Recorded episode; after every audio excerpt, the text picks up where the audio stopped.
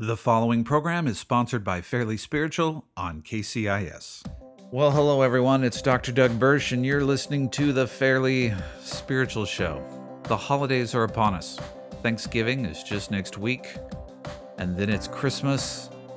And either you're like, hey, I am so excited, or you're just, oh, I just can't wait for it to get over, or you're somewhere in between.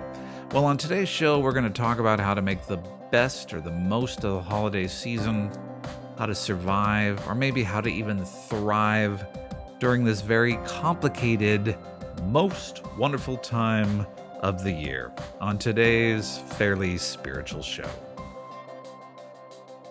Nothing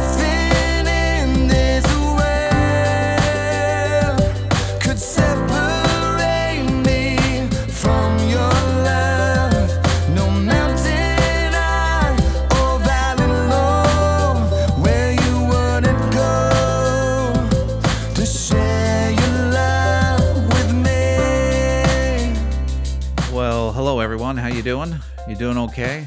You wouldn't lie to me, would you? You making it? You surviving? Well, we are coming upon the holiday season. Unless you're listening to this in podcast form a few months down the road.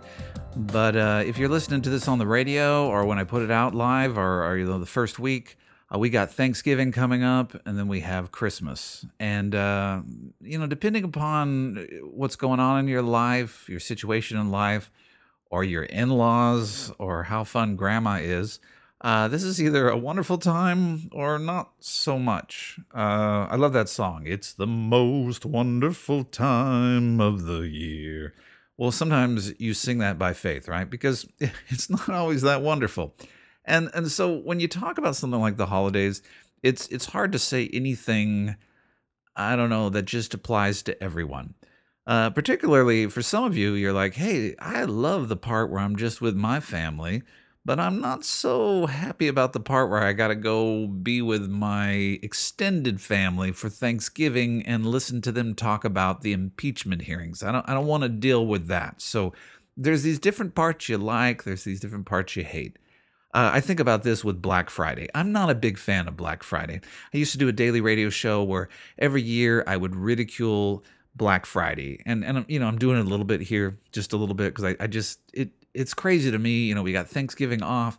Uh, the day after Thanksgiving, usually there's not much planned. If ever there was a time just to do stuff with our family, to relax, to get a puzzle out, to go on a hike. I know it's kind of cold. Maybe a hike's not the best thing, but just to totally just have fun in a non-commercial, non stressful way, it would be the day after Thanksgiving. But instead, we turn it into a retail holiday. Now, I had a, a dear woman who used to send me emails and she'd say, we, we love going out as a family on Black Friday, and that's what we do, and please don't judge me. And so I had to make this concession that for some of you, it's the most wonderful time of the year to go out and buy stuff on Black Friday or Cyber Monday or something Tuesday. I love how everything's named something. But regardless, for some of us, there's some aspects of the holiday season that are just extremely stressful. There's just no way around it. If your budget is tight, I've got four kids. You know how that goes, right? You're trying to figure out buying presents and how much money you spend on them. And then, regardless of what you spend on them, whether they're going to like it or whether you got the right thing, there's a lot of stress when it comes to the holiday season. Now, before you get upset at me, hey, he keeps saying holiday. He's not saying Christmas. okay, I, I sometimes like to make a demarcation here. There are some things that are like the holidays, and there's other things that are Christmas. I personally don't mind if I go into Target if they talk about the holidays. I don't know if I want Christmas to be associated with the chaos that goes on at Walmart. You know, I'd, maybe want to leave Christ out of that. Now, when I walk into the church, when we're singing a carol, when I'm watching my favorite Christmas movie, yes, I love having Christ in Christmas. But when it comes to just crass commercialism and just people grumpy and angry and uh, return policies, I, I'm fine with people calling it uh, the holidays. I, I don't mind making that distinction. I don't think God is offended when we leave him out of some of the most crass expressions of commercialism associating that with Christmas. But so we got Thanksgiving coming up and we've got Christmas. And I just want to talk a little bit of how we can make the best of these, uh, this season, this holiday season. You know, I just, I just love that song. It's the most wonderful time of the year. Well, sometimes that song is is a statement of faith. It's just okay. I'm gonna sing this, even though I don't uh, necessarily believe it. It's fascinating to me that so many of our songs are reminiscing songs. There's so many our ideas about Christmas and the holidays as we we think about the past, right? We we talk about Christmas like I'm dreaming of a white Christmas, just like the ones I used to know. It's always about the past, you know. My my past Christmas, the past when I was a kid, how things used to be. There's this concept of trying to do something or make things like they used to be. So there's this yearning for the season to be special. Many people have this yearning, uh, you know, for our family to be back together the way we used to be, for it to feel like it used to. And so there's this yearning for the past, but this yearning for the past often leads to a lot of dissatisfaction in the present.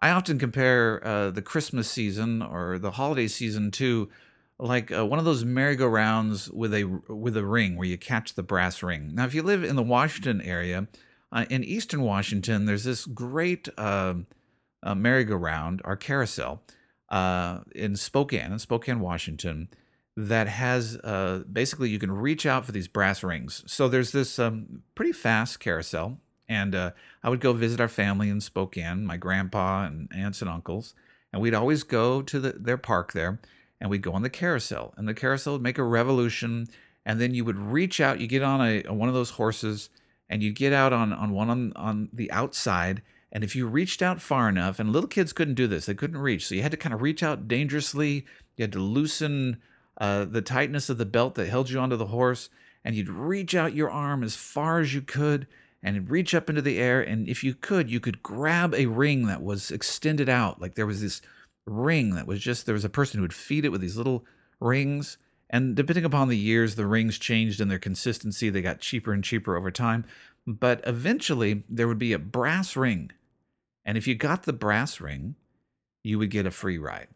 Uh, if you got any of the other rings, you'd, you'd, you'd grab it and then you'd throw it into a clown's mouth somewhere else on the rotation. This was a big deal to try to reach out for that ring.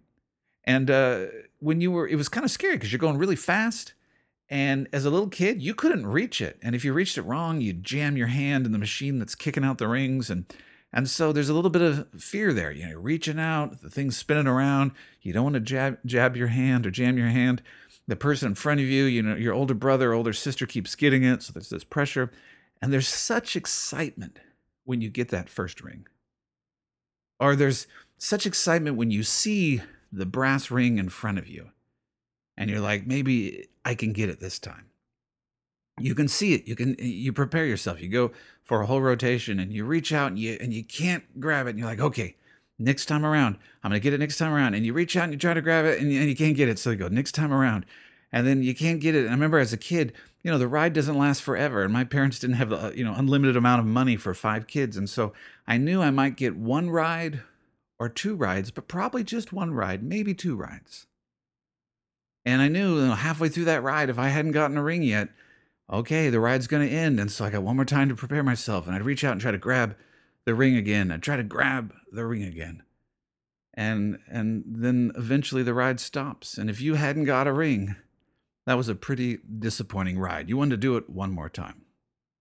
Well, when I look at the Christmas season or the holiday season, some of us are perpetually trying to grab the brass ring we're preparing ourselves. Like I just this year's going to be different. This year we're going to find a way, you know, and we and we get ready and we we reach out and try to make it special. But what happens over time is you do that enough if you keep reaching out and trying to make special family memories and you try to buy the buy the right presents or go on the right little one day trip or you know the getting the tree Christmas tree that turns into a fiasco and and you keep reaching out for that brass ring and you never get the brass ring. By the way, when I'm doing this right now, talking to you, I'm reaching out into the air for some reason. I'm just like a little kid reaching out for that brass ring. But when you keep reaching out and you don't get the brass ring, you become fatalistic and then you stop trying.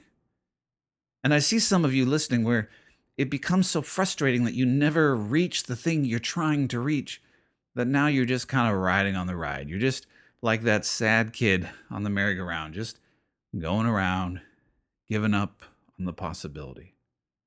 Or you're just frustrated.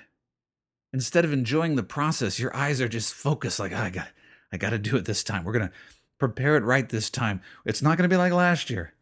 It's not we're not going to have a fight like we had last year at the Thanksgiving table and we're not you know, th- this year we're going to make sure we organize when we get the presents. We're not going to be doing things last second, and and for certain we're not going to fight about setting up the Christmas tree.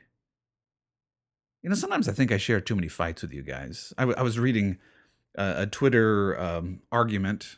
I, I spend time on Twitter. My my handle is fairly spiritual if you want to follow me. But people were judging a pastor for sharing uh, some of his um, you know, that that he sometimes slammed doors.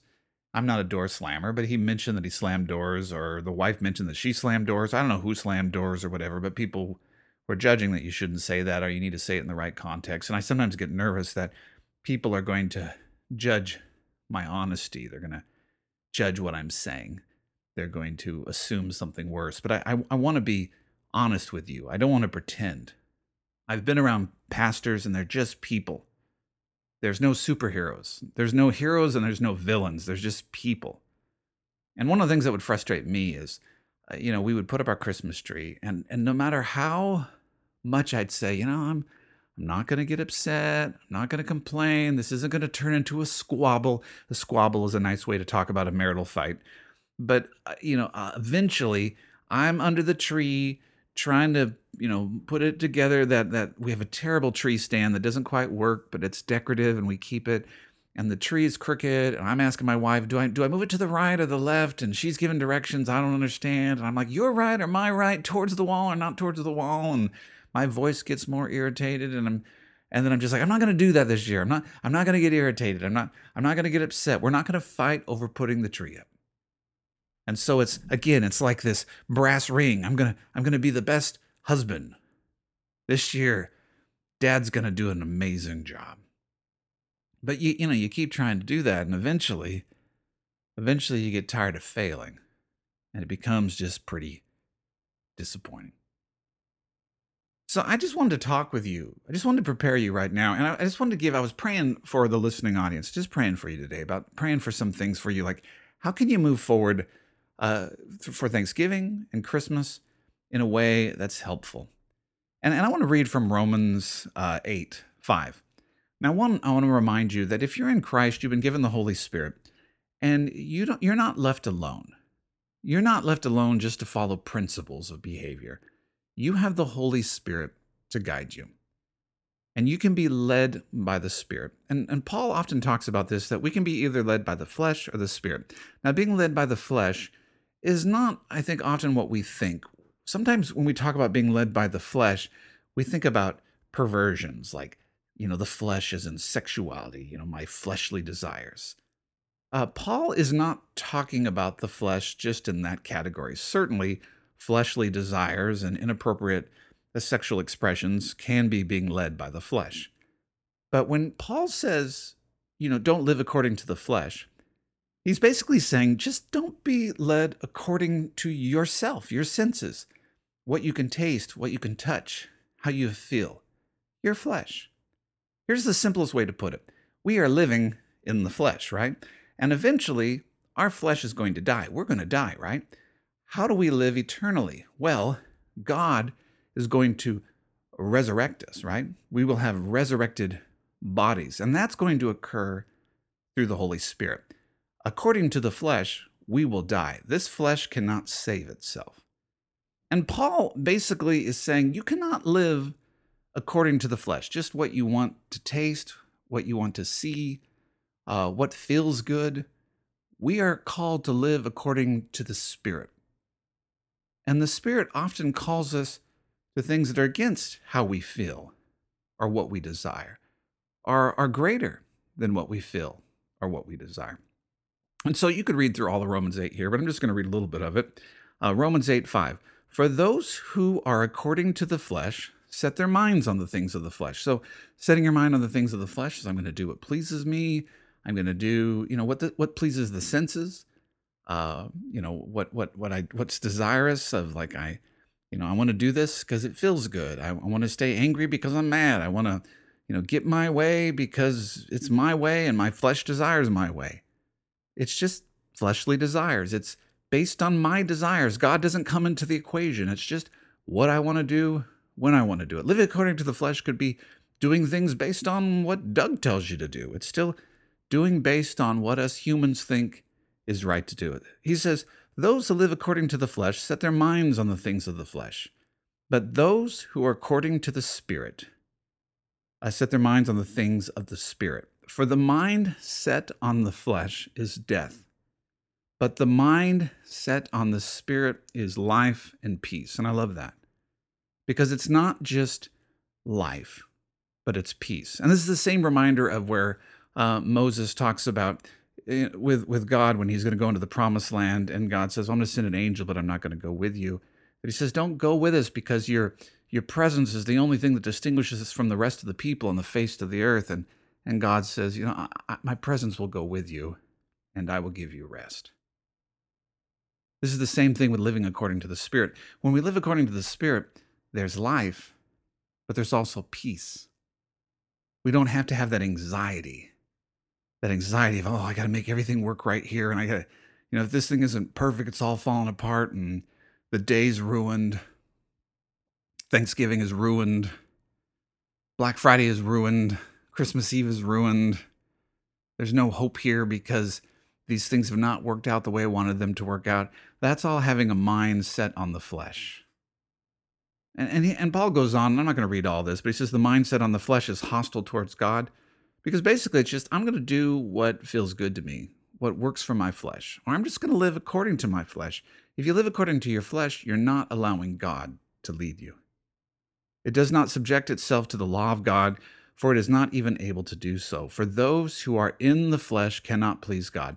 However, you are not in the flesh, but in the Spirit if indeed the Spirit of God dwells in you. But if anyone does not have the Spirit of Christ, he does not belong to him. If Christ is in you, though the body is dead because of sin, yet the Spirit is alive because of righteousness. And basically, he's saying there, you know, Christ, in Christ, this body died. You died with Christ.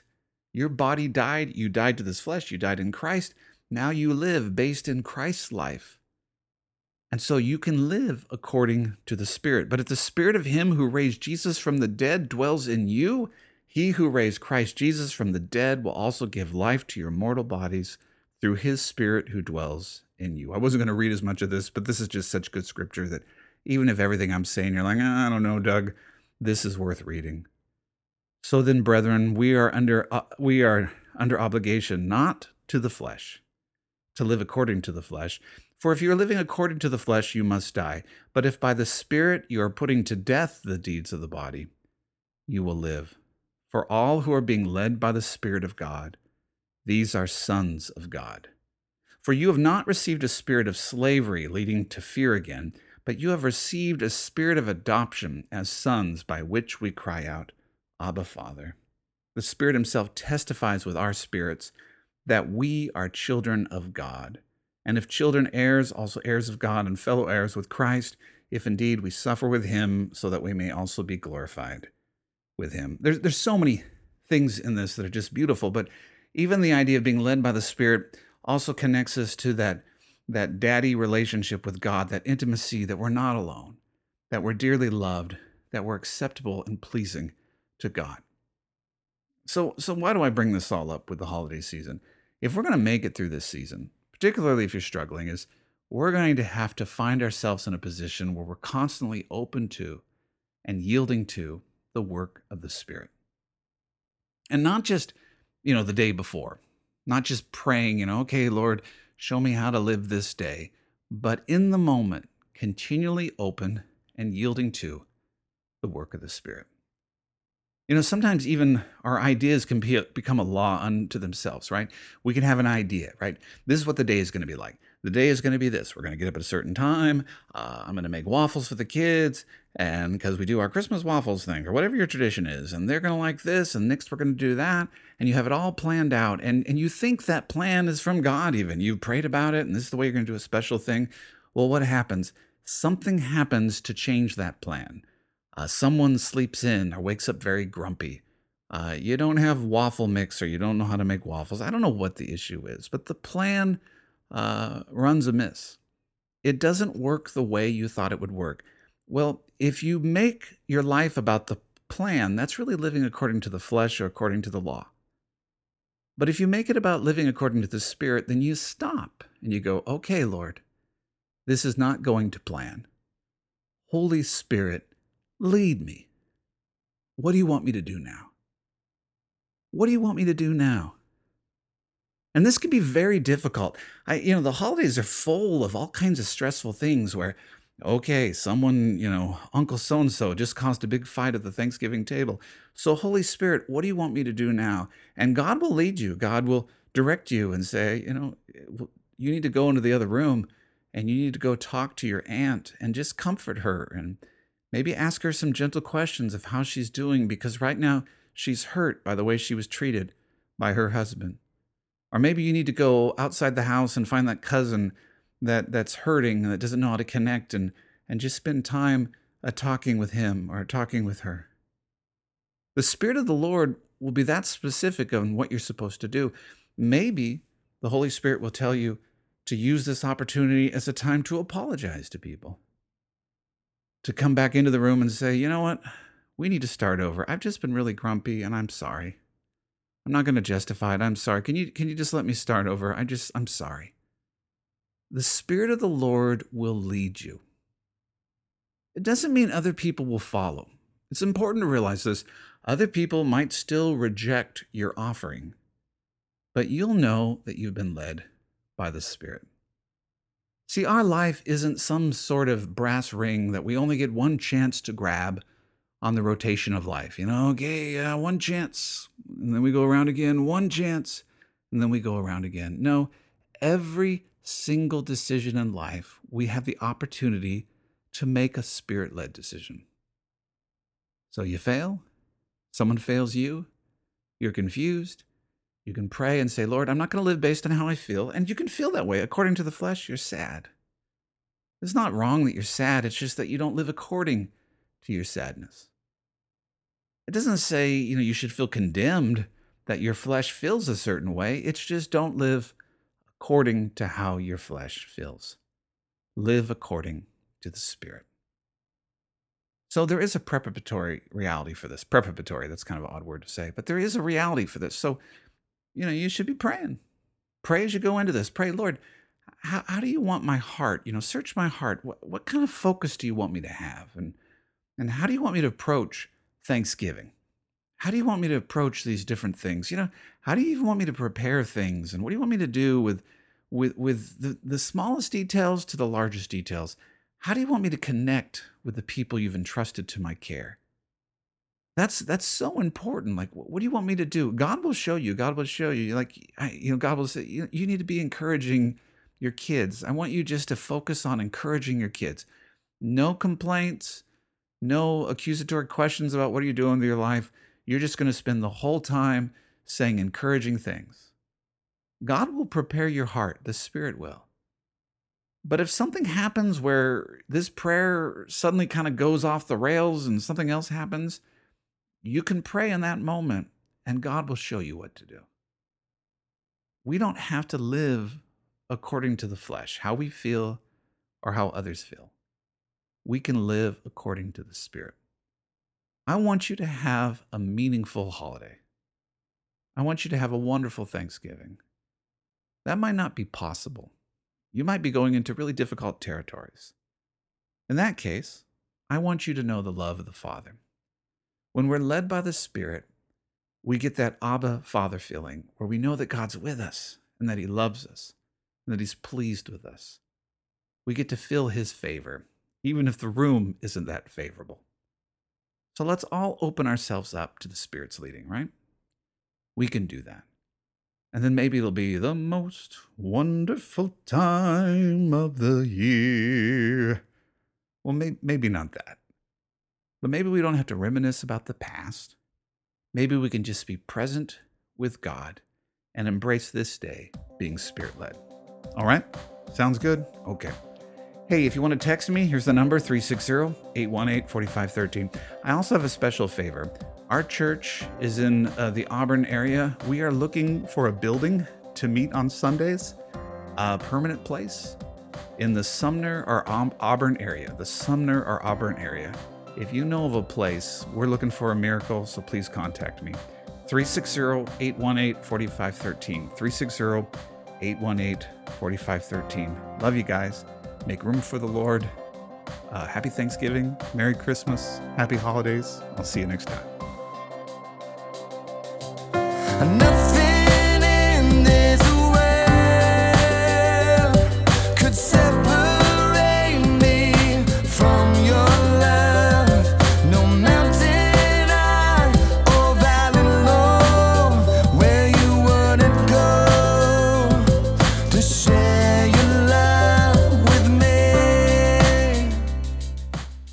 Preceding broadcast was sponsored by Fairly Spiritual. When you write or call this program, be sure to mention you heard it on KCIS.